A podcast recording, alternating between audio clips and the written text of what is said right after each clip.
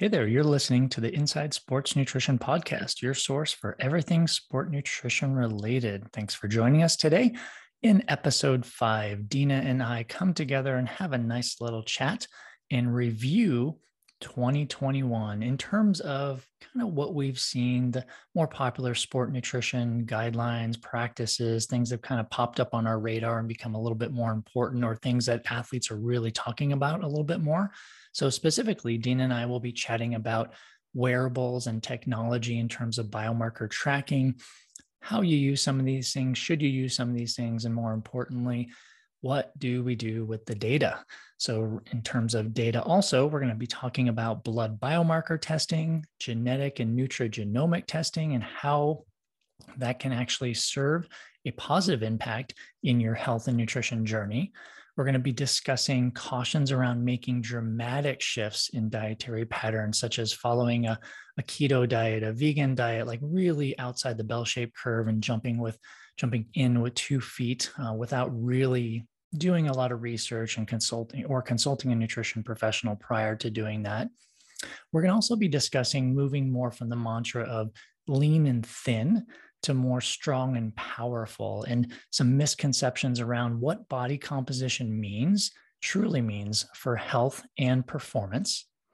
We'll be discussing the, the growth of nutrition recommendations that are specific to the female athlete. This is a very popular subset of nutrition these days. And even in the past few years, a lot more research is being done on the female athlete. A lot more practitioners are discussing it, and athletes are getting some confusing messaging. So, we're going to be discussing that a little bit. Also, discussing the aging athlete and nutrition recommendations regarding the aging athlete, what's coming, what has been uh, done in the past, because this is a another huge area of nutrition, not only education but also research. And lastly, does medium chain triglyceride supplementation actually help brain health and cognitive functioning? There are a few different types of these MCTs. And unfortunately, I think a lot of consumers, a lot of athletes are a little bit in the dark uh, because marketing likes to focus on a couple of things versus the science. So, Dina and I are going to come together and discuss those topics and would love for you to stay on, enjoy this episode. If you do have a sport nutrition question for us, we would love to answer that on a future episode. So please just shoot us an email at hello at insidesportsnutrition.com. And you can find me at energyperformance.com. That's enrgperformance.com and give a shout out to Dina at nutritionmechanic.com. That is www.nutritionmechanic.com. Thanks for listening, and here's to a great end of 2021.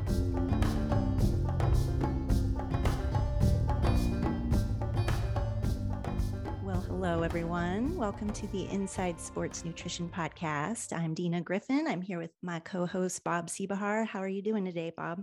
I am absolutely fantastic, Dina. How about yourself today? Doing well. We're wrapping up the end of the year. Can you believe it? It is, I mean, extremely hard to believe. I, I was talking to my wife about this, and literally, we don't know where 2021 went.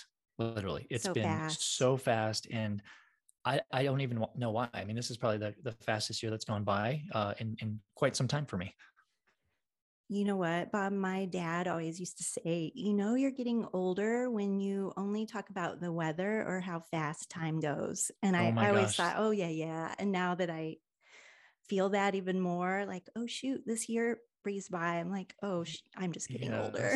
Yes it's it's very true. I mean obviously we're all aging but it's very true right? If you you yeah. look at the topics that you discuss it, it really is and you know I, I work a lot with younger individuals also and you know I, I i catch the different phrases that i'm using versus what they're using and it's it is quite different but um yeah, yeah we do talk about the weather and the acceleration of time quite a bit. Yes. Well, along those lines, Bob, today we are going to talk about our 2021 in review. So, you and I have come together to reflect a bit on this past year, the work we do, the things that we're seeing in the field of sports nutrition and, and trends or fads or things that might be a little shocking or just have been emerging more and more. So, as everyone here is closing in on their year, you know, you think of your your past year and how it's gone and what's coming up for the next year. And so you and I, Bob, are going to talk about our review of various trends and things along those lines. And it's sort of our end of year theme for the show. Uh, so I'm I'm pretty excited to dive into that.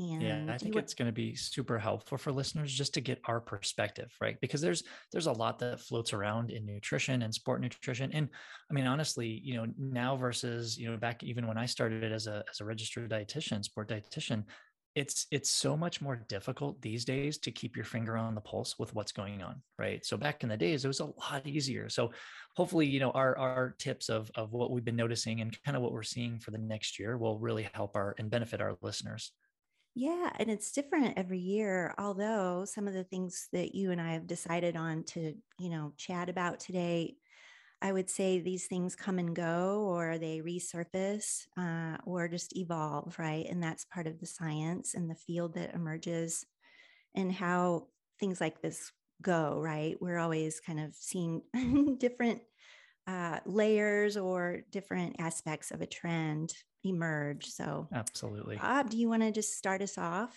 Yeah, you know, I think it's it's fun. Let me start you off by saying this first. I was listening to another podcast by uh, with, and they were interviewing a really well-known um, protein researcher, um, whom whom we're going to hopefully have on our podcast in 2022. But he he said it so eloquently because he's been in the field for about as long as we have, and and he said, you know, way back when, he said every time I would go to a conference, you know, a research conference, nutrition conference, he said carbohydrates were always discussed. It was always carbohydrates, glycogen, carbohydrates.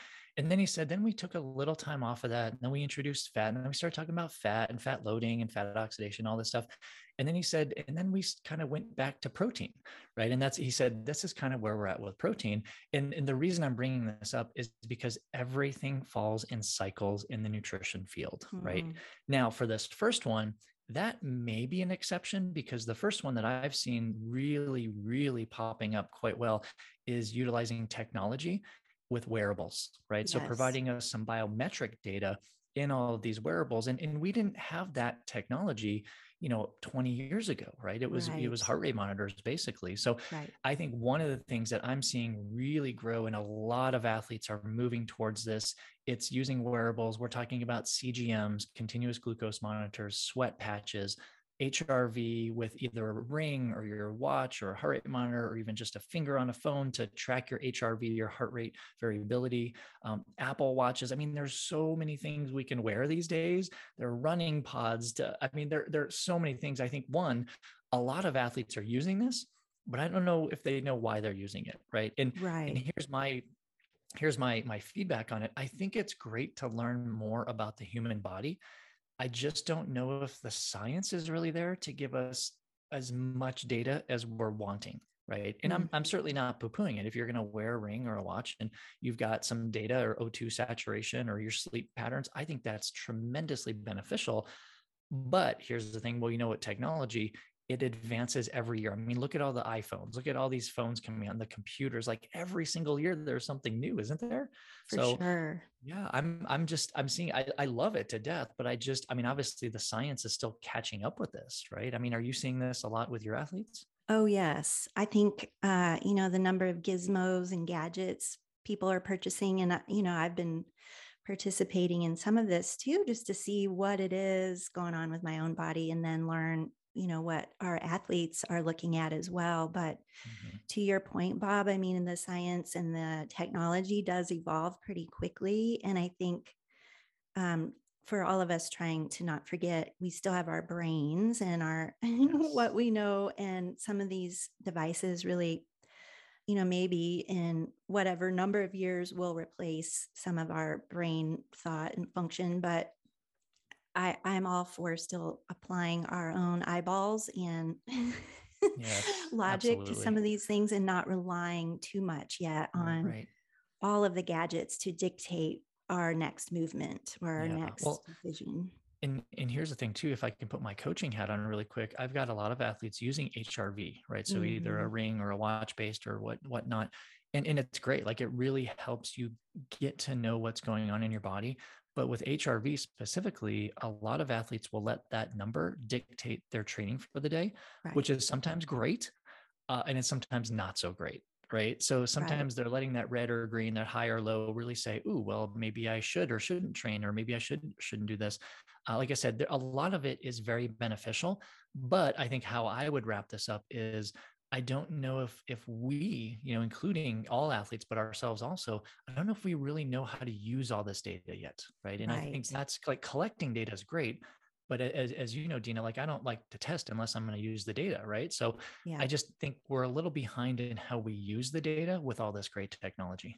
Yes, and being careful not to get too wrapped up into what the data show and forget how we actually feel um, yes. So yeah, I think I think the tech is super fascinating, and I know a couple of the things you mentioned, like the CGM and HRV. A couple of these things we have planned to delve into further in future episodes, um, because some of it is totally legit and applies to our nutrition strategies to a point, right? So yep. uh, we'll be delving into a few more of these, but it's definitely a hot item these days. Absolutely. And along those lines, Bob, uh, just seeing gizmos and tech, I'm thinking of testing services uh, like blood biomarker testing. Mm-hmm. It's so much, you know, much more common these days to see oh. advertisements on social. Uh, yeah. you know, wherever your ads pop up, I guess, depending yeah. on what you're looking on in, at the internet. But um, blood testing for athletes mm-hmm. is a pretty you know it's taken over some of the market now for testing services. Have you been seeing I, that I, as well? Well i tell you you know back when we were going through school remember i remember this vividly because you know we as dietitians we have to do clinical rotations during our internship right? And because that's most registered dietitians will take that clinical role um, and, and and obviously you have to learn about labs and, and tpn like all these all these things right?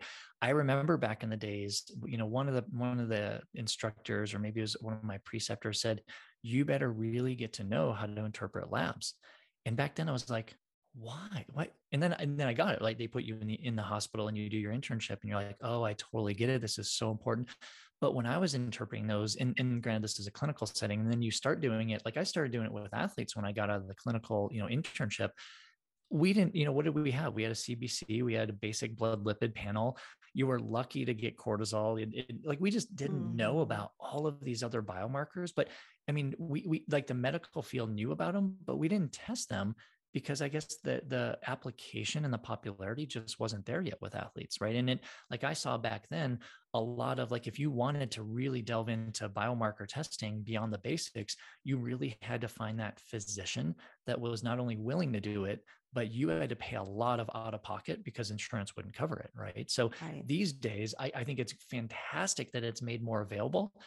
However, it, it is also causing quite a bit of confusion with athletes, right? So it's kind of the the the both sides both sides of the sword. You don't know which side you're going to get because you've got all this great data, but then I've been like I have athletes literally, Dina, that that ask me, hire me to interpret the data that they've had tested, mm-hmm. even if someone else has has interpreted or if it was part of a software package or whatever. So I, I still I think it's it's fantastic. And literally, I mean, with biomarker testing, I am all for it. I do it a couple times a year on myself. And, and obviously, as our listeners know, I do quite a bit of N of one experiments. So I, I kind of need to do that. But I do promote it but I would just be be forewarned and just be careful on how you're using that data and how you interpret it. Right. A lot of it needs to be looked at from a trend perspective. Yes. Um, so that's really important. We have to keep in mind, depending on the testing service that we're using, is it context appropriate? So, mm-hmm the recommendations being given or lack thereof, right? If it's right. perhaps a physician who isn't sports minded and says, oh, you're totally fine, everything's in normal limits mm-hmm. or ranges. Yeah. Uh, I, I would just be careful or have a second set of eyes, you know, right. that someone who is sport minded, nutrition minded, dietitian minded, right? Absolutely. Because um, there there can be extensive cash spent on some of these testing services looking at blood biomarker results yes. and and you just want to make sure you're getting the right recommendation and that that's being monitored it's not just a one time thing that you do every yeah. 5 years It's a good point. I mean, in fact, I just did this consultation on an athlete who had his biomarker test. It's kind of an extensive package he he went through, it, which was great, a lot of great data. But he got it, and, he's, and he called me up. He said, "I don't know. Like it, it gives me, you know, red light, green light, whatever, or high or low or whatever." And, and he actually started becoming a little uncomfortable because he saw a lot of reds, right? A lot of out of ranges, as we would call them. And he said, "I don't know what to do that, about this." He wasn't freaking out, but it was it was pretty close. He's like, "I'm a little bit alarmed." And so I started going over it and I explained to him when we were sitting down and looking at his labs, it said, okay, just because this is in the red, it actually interacts. Like there are so many interactions, mm-hmm. like just because mm-hmm. if you're high or low in whatever marker it is, vitamin B12 or magnesium, like it's not about one nutrients, right? All these right. nutrients interact in our body. So there are trends, like you were saying, but you know, just because vitamin B12 might be high or low, we have to look at other interactions in the body. And i think even these days with with covid and the pandemic i think we've started to see some research papers being published on the association of vitamin d and covid right? And yes. fortunately or unfortunately call it what it is a lot of athletes i've seen they just they start jumping in they're like and they don't even measure the vitamin d sometimes dina right? It's just mm-hmm. like oh i got word of this paper. Usually you know it's the conclusions in in social media and oh i should just start supplementing vitamin d at high doses because it maybe it helps prevent uh, covid or getting covid right, right right. But we don't know like there are other things other body systems that are interacting. Yes. Yeah. so yeah i mean i think blood biomarker testing is one of the cheapest tests that we can do. Like you get a lot of bang for your buck. However we do need just kind of summarizing this one you know we need to make sure what we're doing as a result of those um, tests and the recommendations that it is context appropriate uh, mm-hmm. if we are starting supplementation that's monitored and we have the right kind of supplement um, and so forth. But I am a big proponent as well of blood biomarker testing. We just need to keep in mind some of the cautions around it. Absolutely. And I think to piggyback on that, which is kind of under the same umbrella, but a little different, is, is the nutrigenomics, the gene testing, the gene variations, and different nutrition strategies. So now we're seeing a lot of these companies pop up and doing genetic testing, genomic testing, and you know, luckily we've uh, sat down with a great guest, which you guys will will hear soon about all things nutrigenomics, which is basically how nutrient nutrition and nutrients interact with your genes to influence different things being, you know, kind of turned on or off a little bit more or less in the body. But I'm seeing a huge increase in this nutrigenomics testing, which is usually a saliva test, right? It's an at-home test. You get a kit, you spit in a tube, you send it back. It's it's great. Like I love it. I do a lot of that in my practice, Dina, because it helps. Ju- it just helps me understand and helps me help an athlete understand how all of their body systems are interacting from their genetic perspective. Like, so yeah. if you've got these little, you know, I, I, won't let the cat out of the bag yet regarding what we're going to be talking about on our nutrigenomics episode, but we've got these what we call spelling errors on genes. And as an example, if you have a spelling error on your vitamin D pathway or metabolic pathway, it doesn't necessarily mean it's a bad thing, right? Because there are workarounds in nutrition, right? So there are ways that we look at calcium, we look at, you know, vitamin D, we look at iron, we look at all these different biomarkers uh, in, in addition, you know, more in the genomic package. And then and this actually helps me create a better nutrition strategy for athletes because now we know what's going on, not only from a blood standpoint, biomarker, but also now these genomics. So this is up and coming. Again, there's a ton of confusion on how you use the data too, right? So we've got this great technology and we've got this great testing, and we actually do get really good information. But what's lacking right now eh, are the professionals who can help athletes interpret it. Translating the results yes. to action.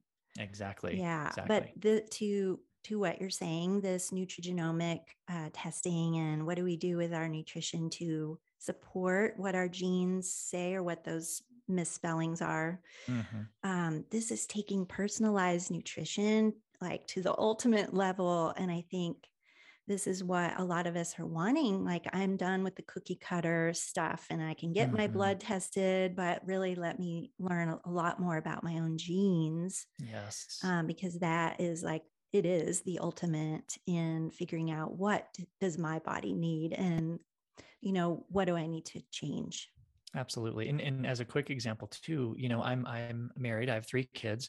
Um, just about all of us in my family have gone through this nutrigenomic testing because I maybe it's just me being a geek. I want to know what my genomics are and my wife's genomics and then you know obviously we created offspring. So mm-hmm. now i want to know what my kids are working with or we're working against right? Because it actually helps me direct their nutrition a little bit more also. So sure. you know for the parents out there maybe be thinking not only about yourself but also as uh, your kids once they get into teenage years you know we can have this test done very very easily. And you know the good thing about this genomic testing it's a one and done right? I mean our genes aren't aren't changing. So you you and it's actually fairly inexpensive for a one and done mm-hmm. test, for right? So you, get it done yeah. once. Yeah. yeah. Get a lot of bang for your buck with this. So yeah. it, it is super, super beneficial. We just need to, like you said, I think the translation in, in many ways, you know, pun intended with the whole gene transcription and everything. I think the translation is is really, really important here. Oh, Bob, I can't wait for our listeners to hear that episode that we have recorded on nutrigenomics. It is so fascinating. Yeah, it'll really make make you guys think, uh, guys and girls, think about nutrition a little bit differently. Yeah, uh, yeah. especially relating to how you how you are made, right? Not right. not even how you grew up, but really how you're made, how you're put together. Right. Yeah. Mm, well, Bob, let's move on to another area here in our 2021 review. This one might ruffle a few feathers, but let's chat about it. Uh, so, something I have seen more and more from active and athlete, athletic people is a switch in their nutrition pattern to either, you know, keto or the low carb, high fat, or perhaps the vegan pattern, just going like flipping the switch. I'm going all mm-hmm. in without really doing some of the research and education to see you know what what do i need to know about this plan that could affect nutrient deficiency or energy availability or some of these other things that in you know down the road short or long haul could affect health and performance mm-hmm. absolutely it's it's kind of a pain point for me because it is it's I, I, love working with athletes who are engaging in that, but I, I like to work with athletes before, like in that discussion of, well, I'm thinking of this. What what are your thoughts, right? Mm. And and I'll just I'll just launch with some stories really quick. And and I know you know this, Dina, but I was a vegetarian, not full vegan, but I was a vegetarian for 10 years back in the early 2000s and i really had no reason why like it wasn't ethical wasn't moral it wasn't i mean it really it was, it was really nothing other than i wanted you know i was i was a new sport or registered dietitian. I wanted to try it because as a sport dietitian i was helping athletes you know we both live in colorado we kind of have a high rate of vegetarianism and veganism. So i wanted to help those athletes but i wanted to i wanted to you know to kind of touch and feel it too. So i was vegetarian for 10 years and I'm not going to say I felt great or I felt bad. I, I felt like I probably should have felt for 10 years. However, here's, and I am not a vegetarian anymore, but I absolutely adore plant based cooking and plant based meals. I think they should absolutely fit uh, in, in anyone's plan, to be honest with you. But the reason that I change, and it's exactly what we've been talking about, is I did biomarker testing. I also did metabolic efficiency testing, and I and I do. You'll you guys will do an episode on my story, and and I did a little N of one experiment that's going to really be shocking for some of you. Uh, but what I what I found that genetically I don't have you know a great deck of cards in terms of some biomarkers. So I did the testing, you know, pre. So when I was vegetarian, and then for four weeks, I kind of went off the vegetarianism and I introduced meat again and cheeses and all that great stuff. And then I did testing again at the end of the four weeks. And the results were so shocking, Dina. And not only metabolic efficiency, I mean, I knew what I was going to see from a metabolic efficiency standpoint. I knew mm-hmm. I would be oxidizing more fat because I balanced out my blood sugar better, better protein contribution. But what I found from a biomarker blood work standpoint, it shocked me so much from a positive standpoint it turned me into saying, you know what, maybe for my body, this is not a good plan of being fully vegetarian or fully vegan or whatever it is. Right. Mm-hmm. And, you know, and I think as I alluded to, I did a little kind of an LCHF, low carb, high fat experiment earlier this year that we're going to launch into an episode in 2022 that will kind of talk about more of that really more aggressive you know lower carbohydrate diet and the whys but also more importantly biomarker testing. So I think my my takeaway from this is if you're going to do this, I mean obviously I would love for for our listeners if you're thinking about this, especially it's almost the new year, please talk to a qualified sport dietitian because we can really help guide you. But I always always recommend some type of biomarker genomic testing prior to doing this so we see what's going on like kind of pop in the hood and we can actually direct you in terms of maybe seeing maybe even saying maybe this isn't maybe we don't go full vegan maybe it's a little more vegetarianism maybe it's not full keto maybe it is lchf right do you agree with that I do. I think, you know, at the heart of this is really understanding the why behind doing a switch that can be pretty radical, could be pretty restrictive. So, really delving in deep before you make that switch to understand what it is you expect. What are the reasons to go vegan or keto or fill in the blank um, diet? Because there is a lot of confusion and there can be some things that you just need to be strategic about and know in advance you're going to have to eat more of this kind of food, or we've got to monitor every four months in the beginning because mm-hmm. you do have these risks. Um, is it done at the right time of the year? Is this, you know, so I think it's it's asking a lot of questions and really making it clear to yourself. Uh, it all comes down to education, and I think having that extra set of eyeballs scientifically mm-hmm. or professionally in the realm of nutrition it's just guarantee or a better guarantee that you're not compromising your health or compromising what it is you want to achieve athletically Exactly. You know, I just want to highlight one thing you said that's super important. It probably got lost in the conversation, but if you are thinking about doing something like this, please that the most basic thing please monitor yourself in just like you said dina like the first three four five months please monitor. And i'm not talking how do i feel? I mean obviously that that subjective is very very important but objective maybe you have in in in maybe a six month process or time frame you have two biomarker two blood work sessions that you're doing maybe a nutrigenomics in the beginning right? Just make sure you have those markers because uh, again, I, I probably would still be vegetarian right now, Dina, if I had not done biomarker testing mm-hmm. to see looking kind of looking at what cards I was dealt, right? Yeah. And that's really what what made me change my mind. So I was able to to kind of objectively change my nutrition habits based on the biomarker testing, which is basically all the objective data that you can get on yourself. Right. And I mean, just to add to that, before we move on to the next one, I think there are some things that can't be measured right mm-hmm. through blood biomarker testing right. so i think immediately of energy availability for athletes yes. so switching to a more i'm just going to say more restricted diet even though we mm-hmm. know vegan and keto to a point you know we can make it less restrictive but there's a point where aside from what blood biomarker testing shows, we have to just look at total energy calories or kilocalories mm-hmm. coming into the body and what's being expended. And depending on the level of athlete, if we're already uh, restricted to a degree with the choices that we have, that can down the road, and I can't say exactly when this happens, it could be five months, eight months, who knows. But down the road, systems of the body can get negatively impacted. And Absolutely. so we may feel fantastic for the first six months doing fill in the blank diet uh, or dietary pattern, but mm-hmm. it's that down the road where things break down. And that's, you know, where I start sweating a little bit more. yeah, that's actually a good, uh, a kind of a good lead into the next one because it's, you know, it's the end of 2021. We're moving into the New Year's resolution time for 2022, talking about, I mean, this obviously this is a time well not not now but i mean very soon in a few in a few days athletes are thinking what do i do for 2022 do i change my nutrition do i maybe do more of a restricted plan and or, or whatever it is right and i think there's also that obviously with that it's it's more of that lean and thin mentality right changing body composition but maybe it's too lean, too thin, right? I mean, I think we're starting to get into that time. So, what what what are your thoughts regarding this whole lean and thin versus maybe strong and powerful? I think, Bob, we are right in the middle now, or almost to the middle of this movement to mm-hmm.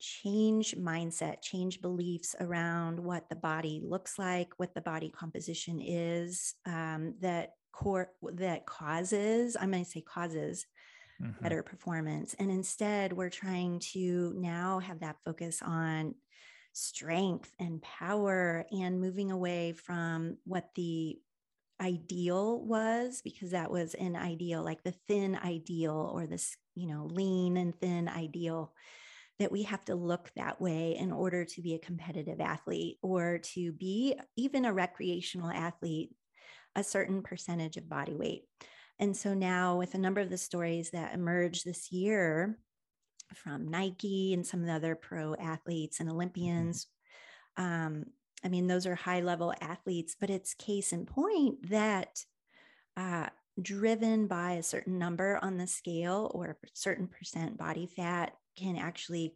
cause, you know, harm to health and harm mm-hmm. to performance goals.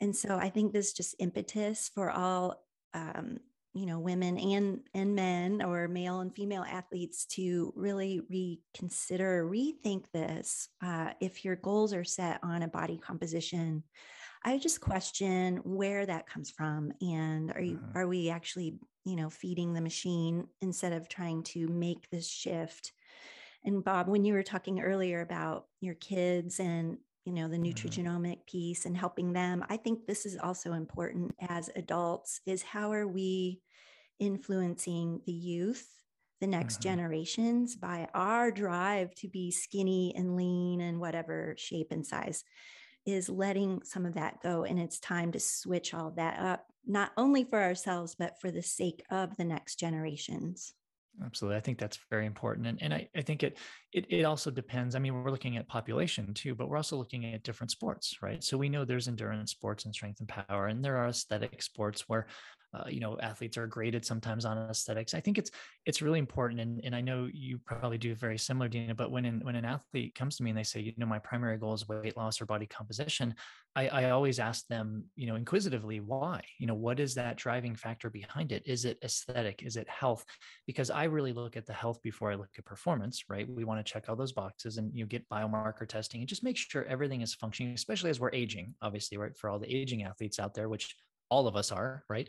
But you know when you get to 30 40 years old you really want to pay more attention to this but i do i personally like to make it a little less common of a quantitative goal let's put it that way now that said for, for body composition or body weight and, and and you and i both know which we share with athletes you know you step on the scale what does it really do it it, it just basically tags your self-esteem or self-confidence because it doesn't give you any usable information it really doesn't right. if you unless right. you're doing sweat rate testing you know before and after right. to see how much fluid you're losing but even body composition i mean i remember when i was in my undergrad and in first grad in exercise science and physiology and hydrostatic weighing and in you know we had cal and calipers is something we always learned but then we moved into hydrostatic weighing and you know then we looked into we even did body circumference with a cloth tape measure and then mm-hmm. dexa yeah. came out and then the bod pod came out like all these different things but here's the thing they are all inaccurate they they really are right so when we're really looking at this i i remember one of my professors pro, made a such a profound statement and, and and it was a female she said if you really want to know your true body composition you have to be dead like if you really think of it because she said you have to have your body you you have to analyze all the tissues like you can't just use a DEXA scan, even though it's yeah. it is the gold standard. Um, certainly can't use skin folds to be accurate, right? And and yeah. for athletes who do get skin folds just as a usable piece of data here, I, I promote if you're going to use skin folds, number one, you have to have the same person doing it, same time of the day, same time of the month for female athletes, mm-hmm. right? And you don't use, you don't plug that number. So you usually get millimoles of skin fold thickness, depending mm-hmm. on, on, on which, which method you're using. But you don't plug that into an equation because there are so many equations out there and you can't, you know, if you're young or old or male or female or whatever, you want to use the millimoles as a, as an objective number. So if I pinch, you know, 10, I'm sorry, millimoles, millimeters, mm-hmm. if I pinch 10 millimeters on my tricep, well, then next time I do it, if it's at 10 again, guess what? I haven't seen any progress. But it's the whole percentage game that I think we're starting to miss the boat. And in fact, I just think the whole quantitative of our body shape and size I like you, you know, I work with some aesthetic based sports. I work with gymnastics a lot. And it it really is about strength and power and recovery. And you know, back to your point of kind of circling the back and even low energy availability. Like if you don't have enough energy on in, in on board, essentially, you're not going to be strong and powerful. So if you do have more of a, a frail physique, which is even though it's lean and thin and it may look, I don't even, I don't even want to say good, Dina. It no. may look, there really isn't a word to describe that because lean and thin to me looks a little bit sickly if you will right? I mean that strong and powerful is is really it for males and females and especially if they're if they're athletes and this is obviously who we're talking about right? Yeah, yeah i think i think our language is changing too right yes. bob so us as coaches um, nutrition professionals we really need to be role models here in the language we're using and what it is we are helping athletes to achieve or guiding them. And I'm not saying we should totally discount what a body is but mm-hmm. the whole framing of this is is changing and so i think it's yeah. exciting and it's long overdue yeah and i think we just need to drop the whole grading of the way our body uh, is is not not looks but the whole grading of if the scale says this or the pin you yeah. know the skin calipers say this then i am a good or bad person that just right. that we should we, we should we are as you mentioned but we should really get away from that mantra and look more at the whole health and really just how our body functions as we age mm-hmm. yeah you know? that could be this topic right here bob could be a whole other oh episode oh in and of itself absolutely yeah. well i'm going to take us into another area here in our review, Bob, of 2021 and our, our list of trends and things that are on our radar. Uh, female athletes. So, oh boy. I mean, this, this is a big one. I know, and it's not brand new, right? This has nope. been building and growing over the last at least five years. I'd say maybe a little bit more um, but just looking through a different lens at what female athletes need through the whole lifespan mm-hmm. um, and appreciating that the body of research has largely been you know in sports science and nutrition science um, especially sport nutrition right has been on young collegiate age men. Mm-hmm. and so this whole lens of actually you know how do female sex hormones affect our needs either from a training perspective recovery the nutrition the hydration? And so this is super exciting um, to be a part of and really look at and you know quick teaser that we'll have a few guests coming up in 2022 talking about this specifically. But I would say in general here for for the female athletes out there is if you're not aware of some of this emerging um, change going on in nutrition strategies no matter if you're you know 70 80 or 30 i mean there's a lot mm-hmm. here that is being applied specifically to the female athlete Absolutely. It, it, it's funny, Dina, and you mentioned those ages really quick. And I think, you know, as we all age, we're thinking, okay, things are changing. We need to kind of get in tune with our body. I, I literally just gave a presentation to collegiate athlete, female collegiate athletes yesterday. And I was so impressed because I always usually launch my presentation on asking, you know, what do you want to learn? What let's let's make this an open slate. And one of the questions was, and, and I never, I've never received this from that age category before. She asked, how does my menstrual cycle affect my nutrition and physical performance? Mm-hmm. And I was mm-hmm. blown back, Dina, because again, I had just not seen that young of an athlete yet really be interested, if, if you want to put it that way, in how the menstrual cycle and all the associated hormones do affect performance. So it is it is hot. Like we we've known it, and like you said, in the past five years, I'll even say when I started in sport nutrition, this is, you know, 20 plus years ago, I I always question. I never did anything with it because you can't. You're not a researcher PhD, but I always question because all these, you know, as you're learning about carbohydrate metabolism and all these different things, protein, fat, I just started to notice why am I reading with all the all these all these research uh, studies with male subjects?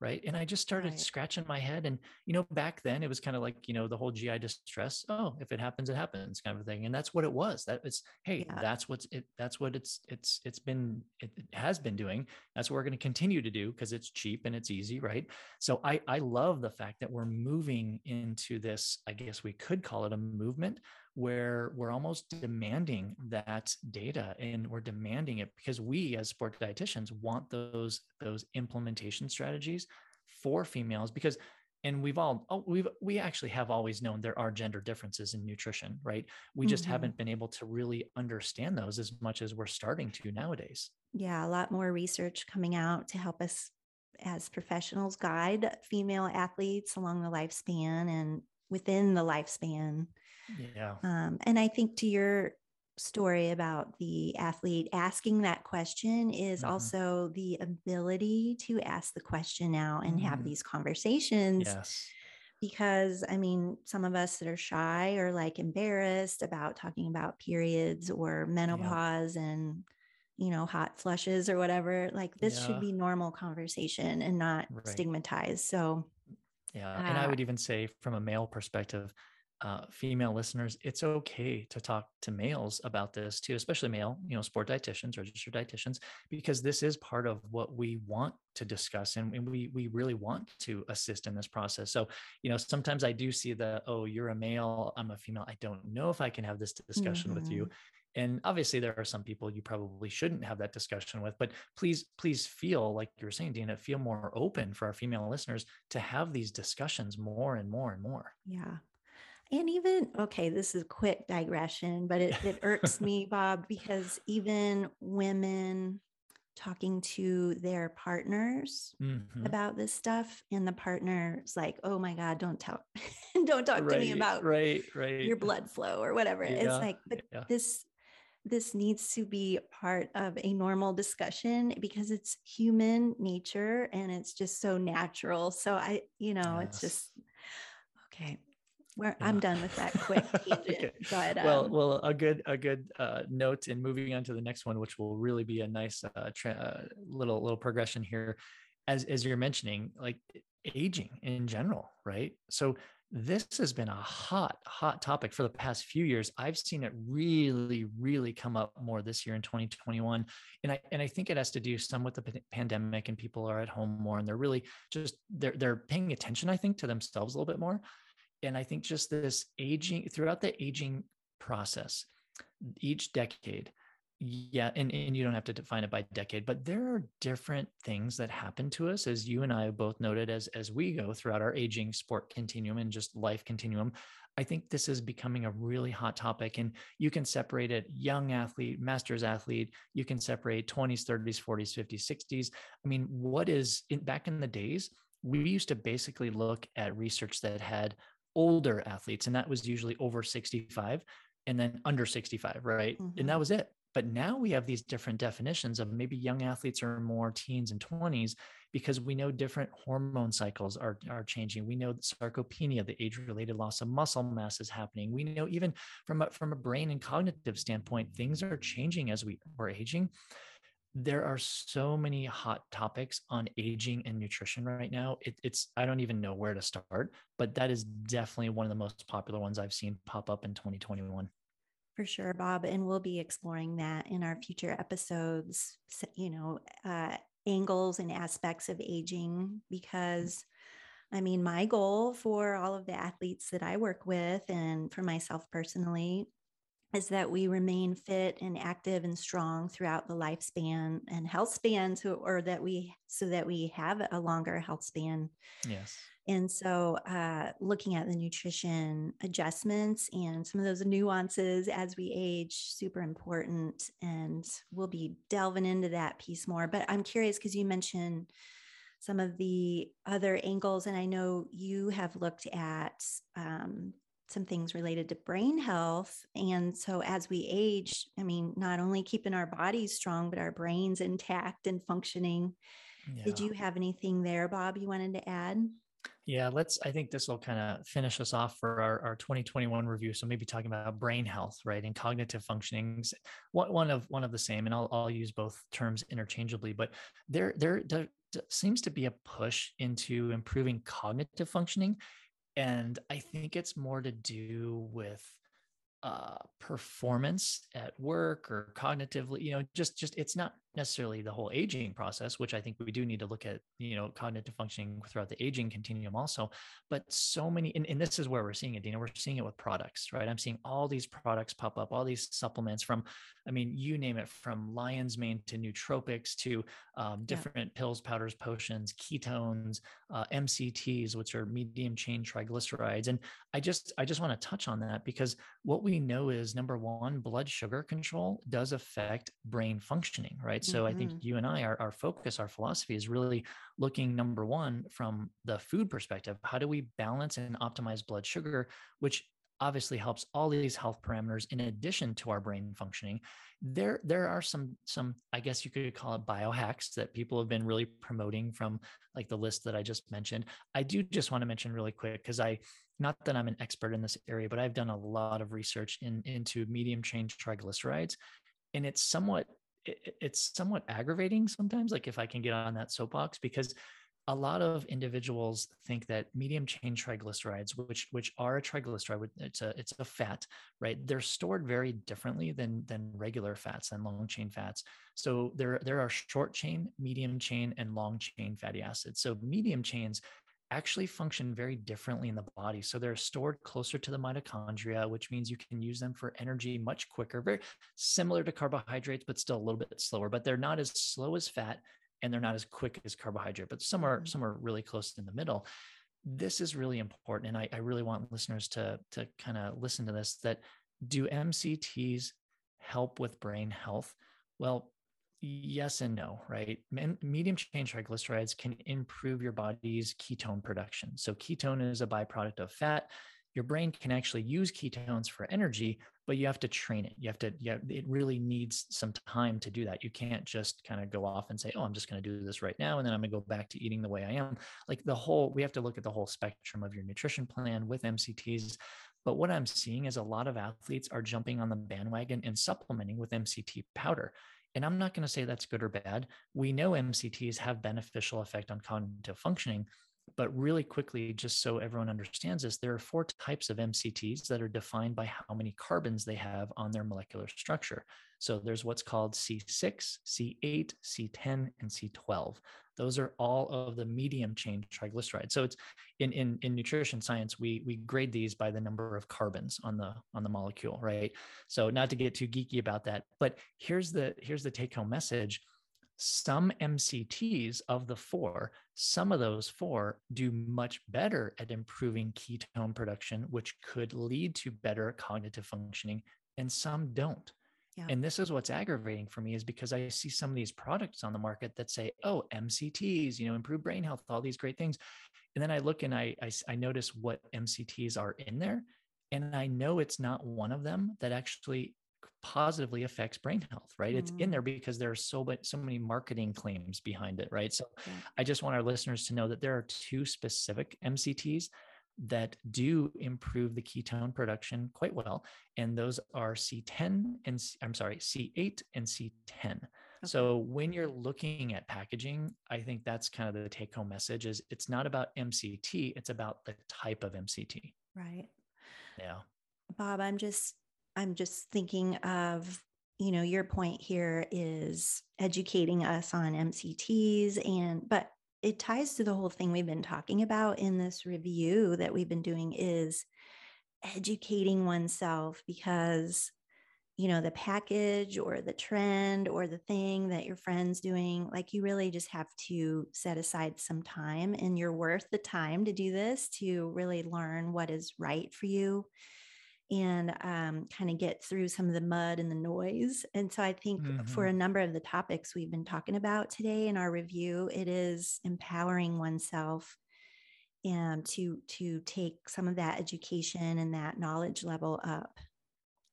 I think so too. And, and, and that's really what it's all about, right? It's not finding that magic pill, powder, or potion. It's really about understanding our bodies better and understanding the why behind it, but also then using that why in a very knowledgeable way to impact your health, impact your performance, and really, you know, impact our, our longevity. And that's really kind of what it's all about, also, isn't it? Yes, for sure. Yeah. Ooh, that's been fun. Bob, do you have anything else you want to add here in our review before we wrap up? No, I think that covers the 2021. Like you mentioned throughout, I think we've got some really exciting episodes coming up in 2022 that actually highlight, and we'll get into a lot more detail in, in actually some of the things that we have discussed today. So I think our listeners will really appreciate that because we'll roll up our sleeves a little bit more.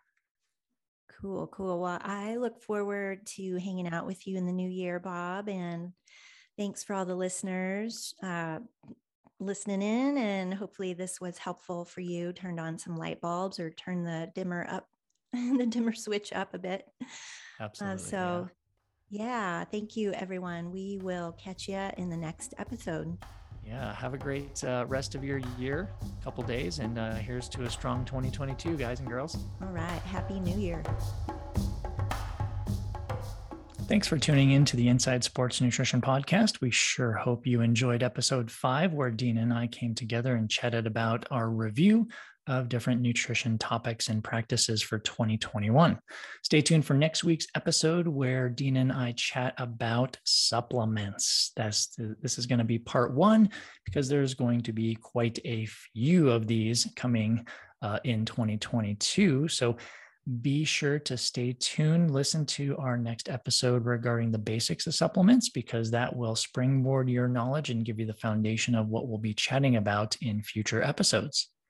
If you do have a sport nutrition related question and you would like us to answer it on a future Q&A episode, please send us an email at hello at insidesportsnutrition.com. Be sure to include your full name and obviously your question. We would love your support in promoting our podcast and share with your friends and family and training partners. If you find our information beneficial and our real life strategies are useful in your quest for improving your health and performance, please visit your podcast platform of your choice. Give us a five star rating, share it, give us some comments. Really helps us grow and share our content with other listeners around the world. And for information about individual and team nutrition coaching and physiological and biomarker testing, you can reach out to me at energyperformance.com. That is E N R G performance.com. And you can reach Dina at nutritionmechanic.com.